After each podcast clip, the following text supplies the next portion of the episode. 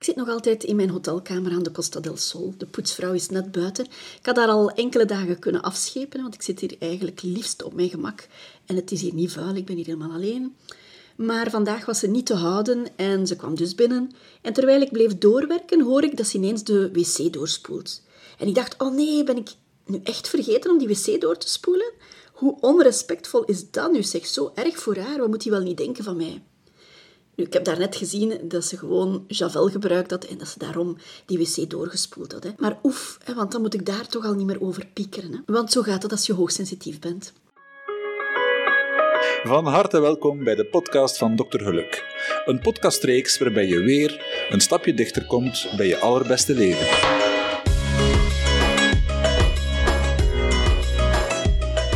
Voilà, nog altijd op mijn hotelkamer dus. Morgen ga ik terug naar huis en net zoals bij elke verandering gaat ook dit weer moeilijk zijn. Hè? Altijd dat afscheid nemen. Of het nu vertrekken is van thuis op vakantie of vertrekken van op mijn vakantieoord terug naar huis. Altijd is daar een zekere melancholie bij en een, een, een zeker verdriet. Ook zo typisch weer voor hoogsensitiviteit. Ik was niet echt van plan om een tweede aflevering op te nemen.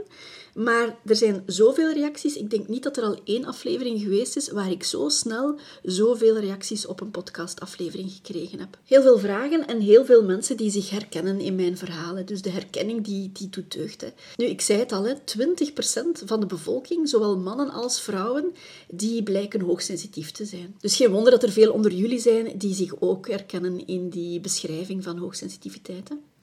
Er zijn ook ineens veel meer aanvragen voor een individuele coaching. Dat heeft ook te maken met die um, herkenning van die hoogsensitiviteit en, en hoe ze daar dan mee moeten omgaan. Hè.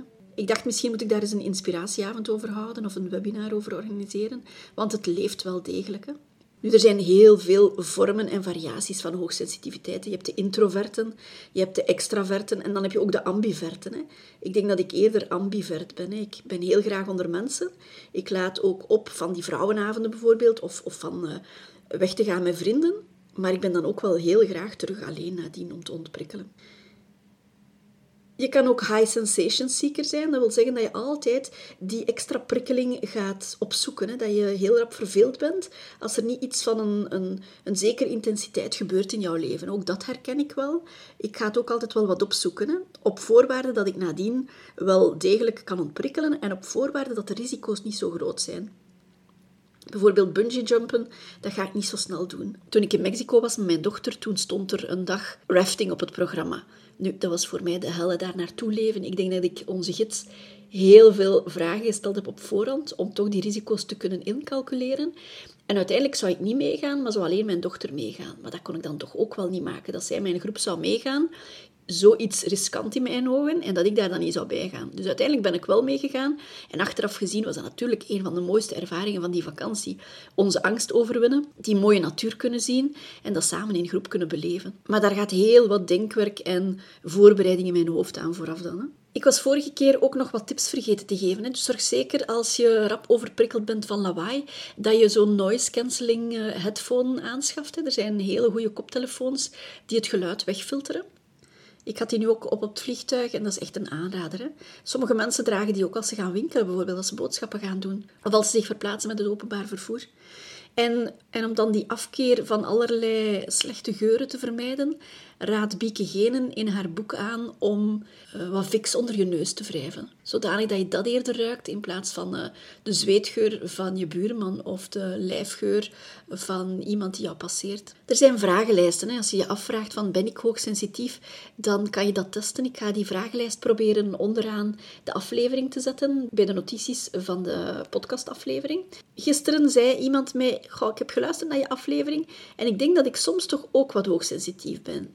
En dan zei ik, nee, dat kan niet. Je kan niet soms hoogsensitief zijn. Je bent het of je bent het niet. Hè? Want het, het verschil tussen wel of niet hoogsensitief zijn zit in je hersenen. Hè? De hersenen werken anders, omdat je heel veel prikkels gaat verwerken op korte tijd. Alles komt binnen, die prikkels worden niet gefilterd. Wat er wel is, en dat had ik ook in die vorige aflevering al eens aangeraakt, als je in een periode zit waar je overprikkeld bent door allerlei omstandigheden, dan ga je ook reageren als iemand die hoogsensitief is. Dan lijkt het of alles veel meer binnenkomt en je kan daar niet mee overweg, waar je op een ander moment in je leven daar veel beter mee overweg kan. Hè. Of ik nu in een vakantiehuisje lekker chill ben, ik ga daar ook horen dat die koelkast lawaai maakt. Hè. Ik ga daar ook die klok horen tikken.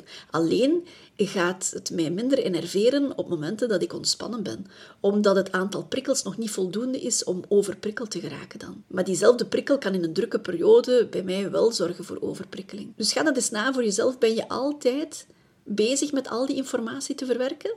Of is het alleen maar in drukke periode dat jij je overprikkeld voelt? Dan ben je eerder gestresseerd dan hoogsensitief. Als je niet hoogsensitief bent, dan ga je op vakantie waarschijnlijk heel ontspannen zijn.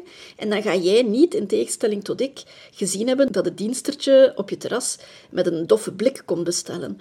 Of dat de ober een pleistertje rond zijn pinkje heeft. Maar iemand die hoogsensitief is, die gaat allemaal gezien hebben, die gaat allemaal opgemerkt hebben. Maar als die dan voor de rest kan uitslapen en die moet niet gaan werken, dan duurt het een heel tijdje voor die overprikkeld zal zijn. Maar die heeft al die informatie wel zien binnenkomen. Auditieve informatie, geluid, visuele informatie alles wat je ziet en dan ook alles wat je proeft, wat je ruikt, wat je voelt. Alle energieën van de mensen rondom jou. Iemand die niet hoogsensitief is, die gaat niet al die prikkels van al die zintuigen verwerken. En dat heeft niks te maken met ontspannen of gespannen te zijn. Het is hier nu al de tweede dag pijpenstelen aan te regenen. Vind ik dat erg? Eigenlijk niet. Want omdat ik hoogsensitief ben, heb ik een hele rijke innerlijke gevoelswereld.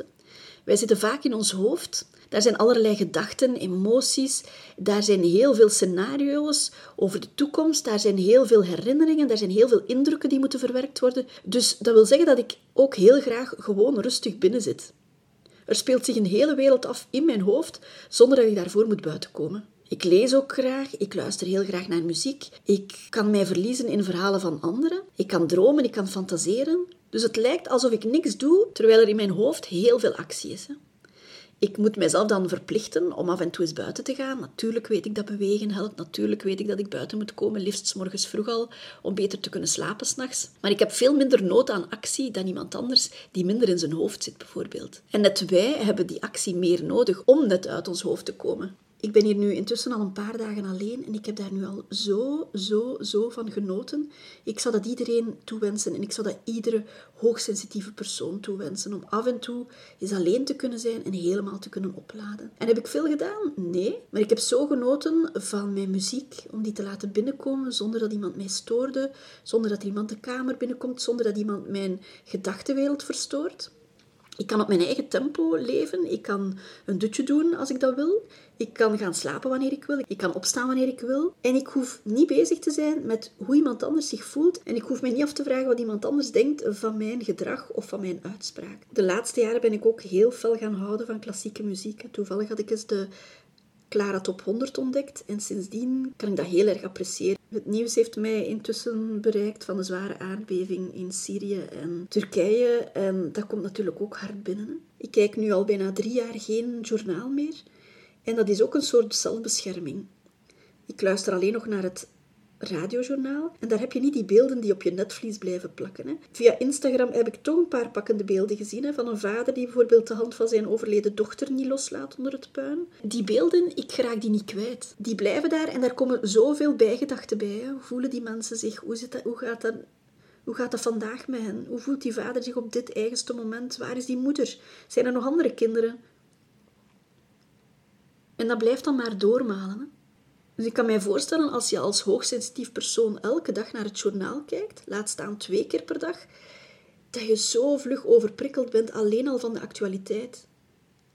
En uiteindelijk kan je niet veel meer doen dan doneren, hè? dan storten of dan kledij wegbrengen, maar die aardbeving, daar heb jij niks mee te maken.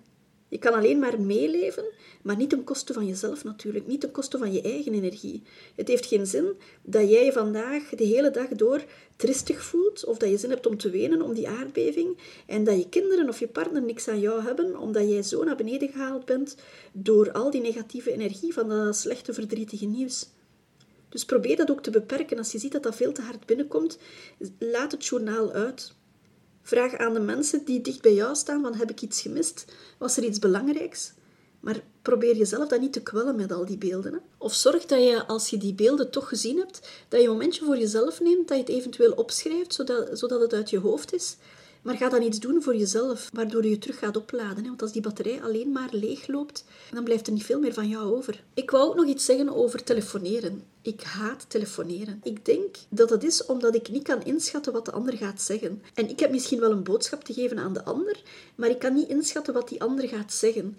En dat is voor mij nieuwe input waar ik terug mee aan de slag moet. En omdat ik die ander dan niet wil kwetsen, of omdat ik dan zeker wil zijn van de juiste dingen te zeggen, dan ga ik dat liever niet via de telefoon doen, want dat gaat me veel te snel. Er wordt iets gezegd en je moet direct al natuurlijk antwoorden, maar dan weet ik niet of ik het juiste antwoord. Er gaat daar heel veel informatie verloren, want er is daar geen uh, lichaamstaal, er is daar geen mimiek. Je hebt het alleen te doen met de intonatie. Wat ook veel zegt natuurlijk. Hè. Maar om mijzelf dan duidelijk te maken, heb ik ook liever dat de mensen mijn lichaamshouding zien. Of dat je de gepaste stiltes kan houden, bijvoorbeeld. Maar aan de telefoon is dat wat moeilijker. Ik heb met een aantal vriendinnen de gewoonte om niet te telefoneren, maar om wel audioberichtjes in te spreken. En dat is eigenlijk dan mijn eigen gedachtegang die ik zeg over de dingen die gebeurd zijn. Of ik ga repliceren op iets wat de ander verteld heeft. Maar je wordt eigenlijk niet onderbroken. Hè? Dus je hebt eigenlijk een soort monoloog van informatieuitwisseling, maar zonder dat je direct moet gaan reageren. En dat is voor mij een veel betere manier om te communiceren met mijn vrienden als ik ze niet in levende lijven zie. Want anders ga je toch altijd de neiging hebben om te gaan onderbreken. En dan kan ik die informatie van die ander rustig laten binnenkomen, laten bezinken en dan een antwoord geven. Hetzelfde voor mijzelf dan. Ik geef informatie, ik geef input aan de ander, maar ik krijg daar niet direct een antwoord of een onderbreking, zodat ik mijn eigen gedachtegang kan verder zetten zonder onderbroken te worden of zonder van slag te zijn door een of andere reactie die ik dan niet verwacht. Dus voor mij liever berichtjes, sms'jes bijvoorbeeld of whatsappjes of audioberichtjes, maar zeker geen telefoon. En natuurlijk nog liever de live gesprekken. Anderzijds is het ook zo, als ik live met iemand praat, dat ik soms niet lang in die ogen kan kijken. En waarom is dat dan?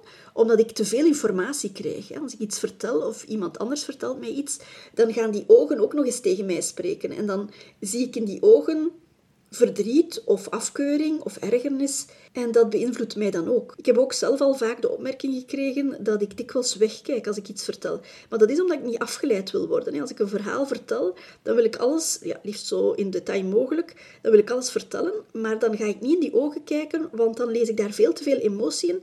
En dan zou ik dat direct willen gaan bijsturen, mijn verhaal. Dan zou ik direct willen gaan verklaren als ik zie dat iemand daar zo van geschrokken is, of als ik zie dat iemand uh, afkeurend kijkt bij wat ik vertel, dan zou ik daar veel te veel van afgeleid zijn.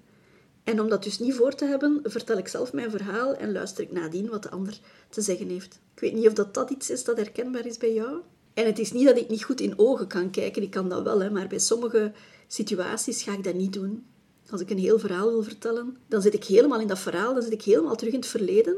En dan, ja, dan ben ik precies ook ergens anders. Hè. Dan herbeleef ik dat helemaal en dan kijk ik niet in de ogen van mijn gesprekspartner. Waar ik dat bij andere momenten wel heel goed kan, natuurlijk. Wat ik dan ook gisteren weer bedacht en wat ik ook al vaak gedacht heb toen ik nog huisarts was, dat is van hoe makkelijk zou het leven toch zijn voor hoogsensitieve personen als daar meer rekening mee gehouden werd. Eén, als ze zelf meer rekening met zichzelf zouden houden en met hun levensstijl. En anderzijds als de werkgevers daar meer rekening zouden mee houden. Beeld je in dat jij in een heel ongezellige kantoorruimte moet zitten, waar de belichting heel slecht is, waar je onder de TL-lampen zit, waar de kleuren vechten of waar het veel te druk is, waar er veel te veel staat waar er veel te veel lawaai is, dat is toch het recept voor overprikkeling. Dan ben je op het einde van de week toch doodmoe. Hoe zou het zijn als je bijvoorbeeld met je werkgever afspreekt om je kantoorruimte anders te mogen inrichten, bijvoorbeeld? Om het anders te verven, om het wat minder druk te maken of om het net wat gezelliger te maken. Ik snap ook niet het nut van die eilanden hè, op de werkvloer een aantal jaren geleden, was dat zo helemaal in. En dan werden er op elke werkvloer werden de muren uitgeslaan en werden al die kleine kamertjes tot één grote ruimte omgevormd, waar iedereen dan samen op hetzelfde verdiep zit. Maar als hoogsensitief persoon is dat toch de hel om in dat lawaai te moeten werken. Daar heb ik eigenlijk nooit het nut van uh, ingezien. Ook bijvoorbeeld de trend in de nieuwe huizen van open keukens. Heel dikwijls is heel het gelijkvloers één open ruimte. Dat wil zeggen, als je met een gezin samenwoont, dat je eigenlijk beneden nooit alleen bent. Hè? De pubers die zitten dikwijls op hun kamer alleen, maar als volwassene of met kleine kinderen ga je altijd, altijd in diezelfde ruimte zitten. Want of je nu aan het koken bent of in de living zit, je bent altijd in diezelfde open ruimte. Je hebt daar geen plekje om alleen te zijn, dus ik pleit eerder voor een deur tussen woonkamer en keuken, zodat degene die, die wat toe is aan rust, die deur gewoon kan dichttrekken. Ik heb mij al die jaren dat ik werkte als huisarts heel vaak afgevraagd of het aantal ziektedagen niet serieus kon teruggedrongen worden als er nu eenmaal meer rekening zou gehouden worden met die hoogsensitiviteit.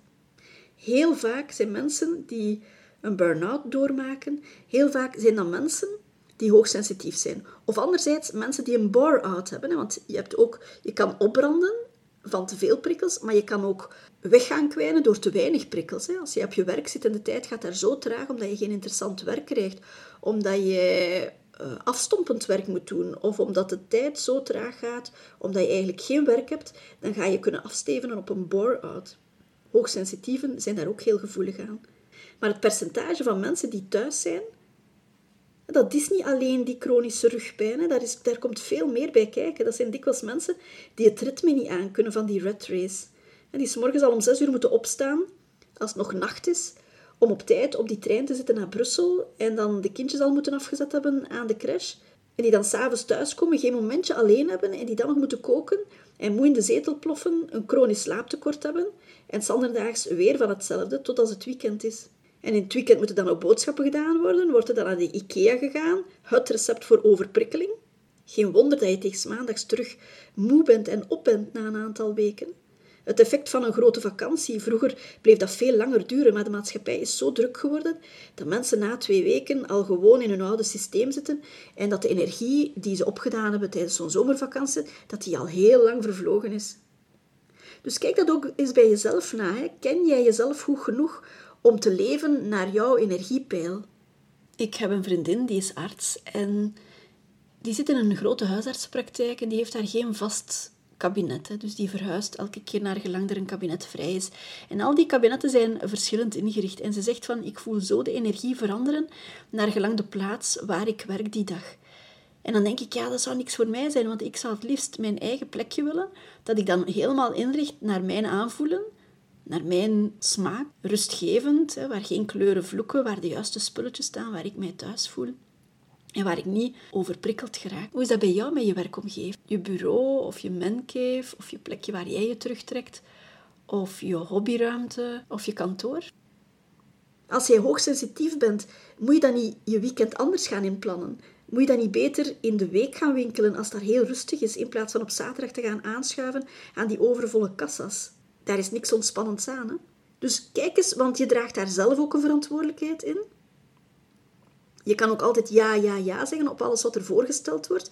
Maar kijk eens of dat je dat wel moet doen. Als je hoogsensitief bent, moet je dan ingaan op elke sociale verplichting die zich aandient? Moet je naar elk feestje gaan? En feestjes op het werk, nog zoiets. Hè? Teambuilding, uh, nieuwjaarsrecepties. Je wil niet weten hoeveel mensen er dan ineens plots ziek zijn. En die voelen zich niet goed. Ik zeg niet dat die dat uitvinden. Maar toch is het zoveel weerstand van dat lichaam om daarbij te zijn. Zeker voor introverten. Hè? Heel veel mensen staan niet te springen om mee te doen aan zo'n teambuildingsweekend. En de extraverten die vinden het natuurlijk heel fijn. En er wordt van alles georganiseerd. En de introverten kunnen alleen maar denken van help, help, help. Moet ik daar echt naartoe? Kan ik niks uitvinden waardoor ik er kan aan ontsnappen? En gegarandeerd worden die ziek vlak voor die teambuildingsdag. Maar eigenlijk is het het lichaam dat nee zegt. Hè. Zij kunnen nog niet nee zeggen, maar het lichaam zegt alvast nee. Hoe zou het zijn als een werkgever overlegt en als een werkgever van iedereen weet of die introvert of extravert is? Natuurlijk moet je het eerst van jezelf weten. Maar verwacht niet van de introverten dat die even enthousiast zijn als de rest om mee te gaan. Heel vaak worden introverte mensen als asociale mensen beschouwd, terwijl die heel lief en heel zacht zijn, maar gewoon geen behoefte hebben om daar een hele dag in de drukte te staan bowlen met de collega's. En misschien moeten we dat dan ook niet verwachten van die introverte mensen. Misschien moet je als leidinggevende ook dat gesprek aangaan. Of moet je als werknemer ook dat gesprek aangaan met je leidinggevende en zeggen van kijk, dat is echt helemaal niks voor mij. Je doet er mij geen plezier mee. En dat kan een perfecte teamspeler zijn in hulp aanbieden en in werk overnemen van andere collega's. Maar teambuilding is niet van die hele dag gaan feesten met z'n allen en s'avonds nog eens gaan eten na die bowlingdag of na die padeldag of na die culturele uitstap. Ook de nieuwjaarsrecepties, er zijn heel veel mensen die dat haten, hè? Die daarvoor een dag verlof nemen, die dat aanbreien aan hun vakantie na de feestdagen, gewoon om die dag te kunnen skippen. Maar waarom is dat zo'n taboe? Waarom wordt daar niet open en bloot over gesproken? En wordt er onder collega's niet gezegd van, kijk, ik doe dat nu eenmaal niet graag. En dat is niet dat ik jou niet graag heb als collega, maar ik doe dat gewoon niet graag, die activiteit. Ik ben niet graag de hele dag met zoveel volk op de baan bijvoorbeeld. Ik ben niet zo graag de hele dag met jullie op de baan om leuke dingen te doen. Leuke dingen, dat is voor mij een boekje lezen en dat is voor mij een dagje thuis. Maak dat bespreekbaar onder collega's. En ga daar als extravert zeker geen oordeel over vellen over die introverte mensen. Die mensen zijn niet asociaal, die zijn gewoon veel liever op hun gemak en die hebben die drukte niet nodig. Dat zijn dezelfde mensen die niet wild worden van carnaval of van uh, oudjaarsavond te vieren in grote massa's. Maar waarom zou je dan wel verwachten van hen dat ze op de werkvloer ineens zich ontpoppen tot de meest sociale mensen? Dus als jij een leidinggevende bent, als jij een werkgever bent, kijk dat eens na voor je personeel. En bespreek dat eventueel eens open en bloot. En je gaat zien, als dat bespreekbaar wordt, dan gaan mensen daar ook zelf durven over beginnen. Het gaat er veel eerlijker aan toe gaan. Als je je in een keurslijf moet passen dat niet het jouwe is, daar kruipt zoveel energie in. En dat wreekt zich dan toch. Dat gaat zich toch wreken en dat ga je zien in het aantal ziektedagen. Dus mijn pleidooi, hou rekening met hoogsensitieve mensen. Hou rekening met iedereen, tout court. En je hoeft daarom niet hoogsensitief te zijn, maar je kan gewoon introvert zijn zonder hoogsensitief te zijn. Of je kan gewoon eigen behoeften hebben die niet ingevuld worden op het werk, of waar niet naar gekeken wordt, of noden die je onderdrukt, maar die je eigenlijk wel liever zou zeggen. Ook daar weer, het draait altijd om hetzelfde. Wie ben je? Hoe goed ken jij jezelf? En wat heb je nodig? Op de werkvloer, thuis in je gezin, bij je vrienden. Als je vriendinnen graag afspreken om samen op weekend te gaan, maar je vindt het niet zo fijn om een kamer te delen, durf dat dan ook te zeggen, in plaats van op voorhand al er tegenop te kijken dat je je kamer moet delen, dat je in hetzelfde bed moet slapen, ook al is dat jouw beste vriendin, hè? maar dat je niet graag die slaapkamer deelt of niet graag op diezelfde wc gaat in je hotelkamer. Maar durf dat ook te zeggen. Daar is niks persoonlijks bij, daar is geen enkele afwijzing van die andere bij. Dat heeft niks te maken met afwijzen van de ander, dat is gewoon alleen maar voor jezelf goed zorgen je energie bewaren en zorgen dat je het heel dat vriendenweekend kan volhouden op een leuke manier, zonder dat je batterij leegloopt. Hoe vaak hoor ik niet dat vrienden met een hele groep vrienden op reis vertrekken, samen gaan skiën of samen de zomervakantie, dat daar op voorhand al zoveel zorgen bij zijn. Hoe gaat dat zijn? Want ik lust dit niet, of ik lust dat niet, of ik doe dat niet graag. En hoe gaan we dat dan doen? En heel veel scenario's spelen zich al af op voorhand, terwijl dat je dat eigenlijk ook open en bloot zou kunnen bespreken. En op die manier gaan er al een heel pak zorgen minder zijn en kan je opgelaten en blij en zorgelozer vertrekken. Als je weggaat met vrienden, je hoeft niet alles samen te doen. Hè? Er is niks mis mee met iedereen een uitstap te laten doen en dat jij alleen op je kamer blijft met een boekje. Ik herinner mij, wij gingen vroeger altijd met een hele groep uh, gaan skiën. En er was één iemand van het gezelschap en die kwam niet mee eten. Of, die, of terwijl iedereen bij elkaar zat in diezelfde ruimte, ging die zich apart zetten of ging die in de auto zitten lezen. En iedereen vond dat een rare man. Terwijl ik alleen maar kon denken van, chapeau, die durft dat. Die durft die ruimte voor zichzelf opeisen, die durft die tijd voor zichzelf opeisen. En op sommige momenten zat hij er wel bij en was dan een heel aangenaam persoon. Maar die kende zichzelf en die kende zijn eigen noden.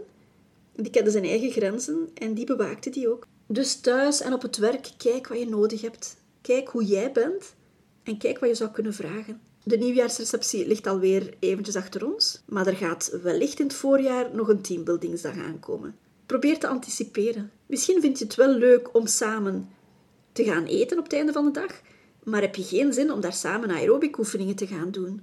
Of omgekeerd wil je wel mee gaan sporten, maar heb je geen zin in het feestje nadien met z'n allen op restaurant. Eigenlijk wil je er als werkgever toch naar streven om er voor iedereen zo'n mooi mogelijke dag van te maken.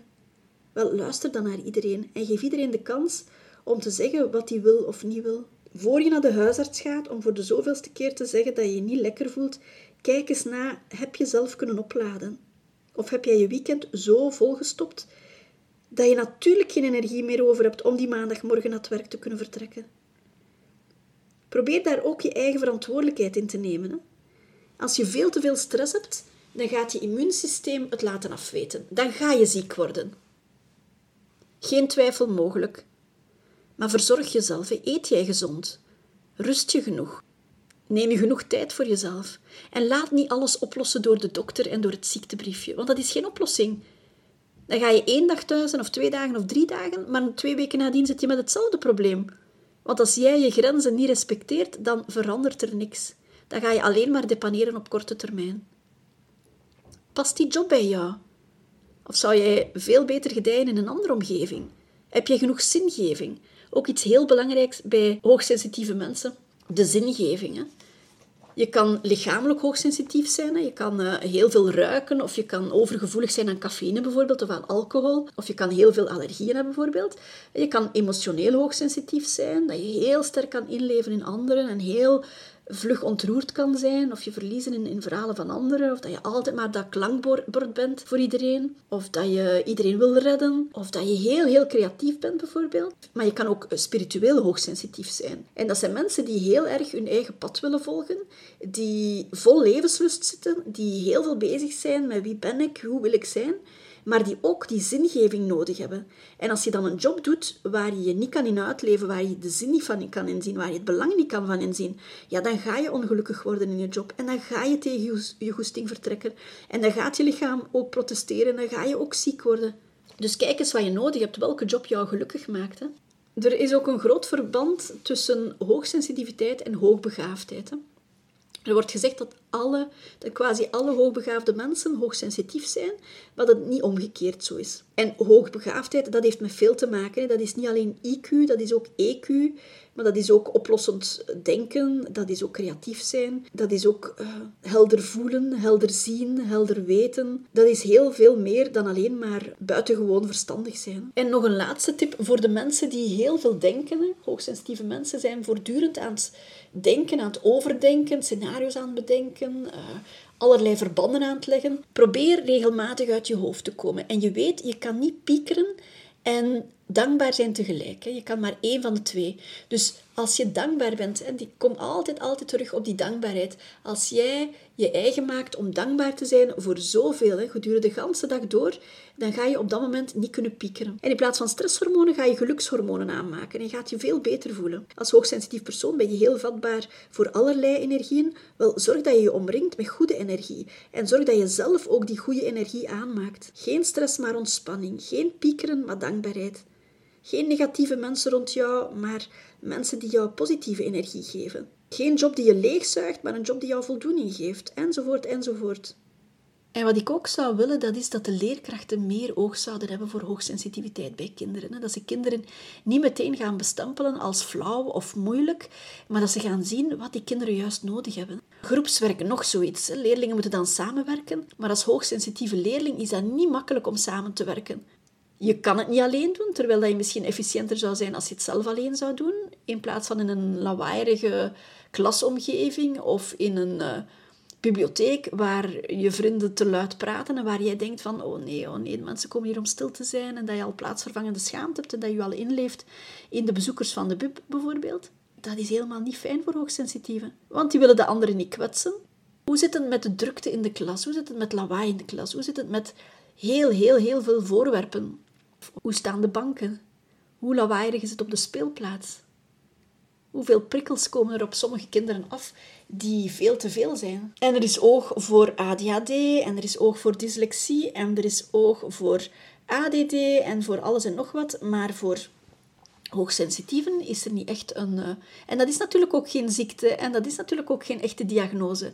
Maar je zou de klasomgeving veel meer en beter kunnen aanpassen aan kinderen die hoogsensitief zijn. Het zou gewoon veel aangenamer zijn. Zonder dat daar grote inspanningen voor moeten gebeuren. Hè?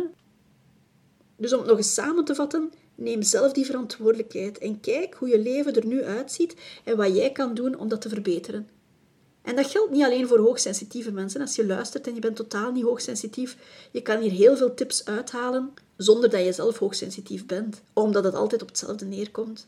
Het zou kunnen dat ik regelmatig een extra aflevering over hoogsensitiviteit toevoeg. Ik weet niet hoe het gaat lopen. Ik weet niet hoe het zal lopen. Misschien komen er nog veel vragen. Misschien speel ik daar nog op in. Misschien komt er nog wel eens een webinar of een uh, inspiratieavond daar rond. Ik laat het ook een beetje afhangen van jou. Ik ga eens buiten nu, ik ga uitwaaien, ik ga eens op het strand lopen, mijn hoofd leegmaken en nadien begin ik aan een nieuwsbrief. Nog een laatste vraagje. Het is nu één jaar dat ik bezig ben met podcasten. Ik zit aan 14.000 downloads. Dat wil zeggen dat er 14.000 keer naar een aflevering geluisterd is, waarvoor ik jou heel erg wil bedanken. Maar ik wil je ook iets vragen. Als je er iets aan hebt, wil je dan iets terugdoen voor mij? Ik steek daar wel wat tijd in. Ik doe dat graag. Ehm, ik verdien daar ook niks mee, dat hoeft ook niet. Maar ik zou je één ding willen vragen. Als jij ooit al iets gehad hebt aan een aflevering, wil je dan een beoordeling geven? Je kan dat doen bij Spotify door sterren te geven, bijvoorbeeld, of bij Apple of bij Google. Je kan altijd een beoordeling geven. En dat zou mij heel veel helpen, omdat ik dan in de ranking naar boven kan schuiven. En dan kunnen meer mensen mijn podcast vinden. En hoe meer mensen mijn podcast kunnen vinden, hoe meer tips er kunnen uitgewisseld worden. En dan kunnen we samen aan ons allerbeste leven werken. Samen voor een betere wereld. Dus alsjeblieft, geef je die beoordeling. Ik ben je heel erg dankbaar. Je vindt mij terug op www.doktergeluk.com. Ik heb een Instagram-pagina onder Dokter Geluk, ook een Facebook-pagina onder Dokter Geluk. En elke week ben ik er met een nieuwe podcastaflevering. Laat mij weten wat je ervan vindt. Geef mij tips voor nieuwe afleveringen. En abonneer je als je geen enkele aflevering wil missen. Weet dat jij aan het stuur staat van jouw leven. Dat jij de kapitein bent van jouw leven. Jij weet je waarden en je normen. Jij kan kiezen wat jou gelukkig maakt. Hou je goed en tot de volgende keer.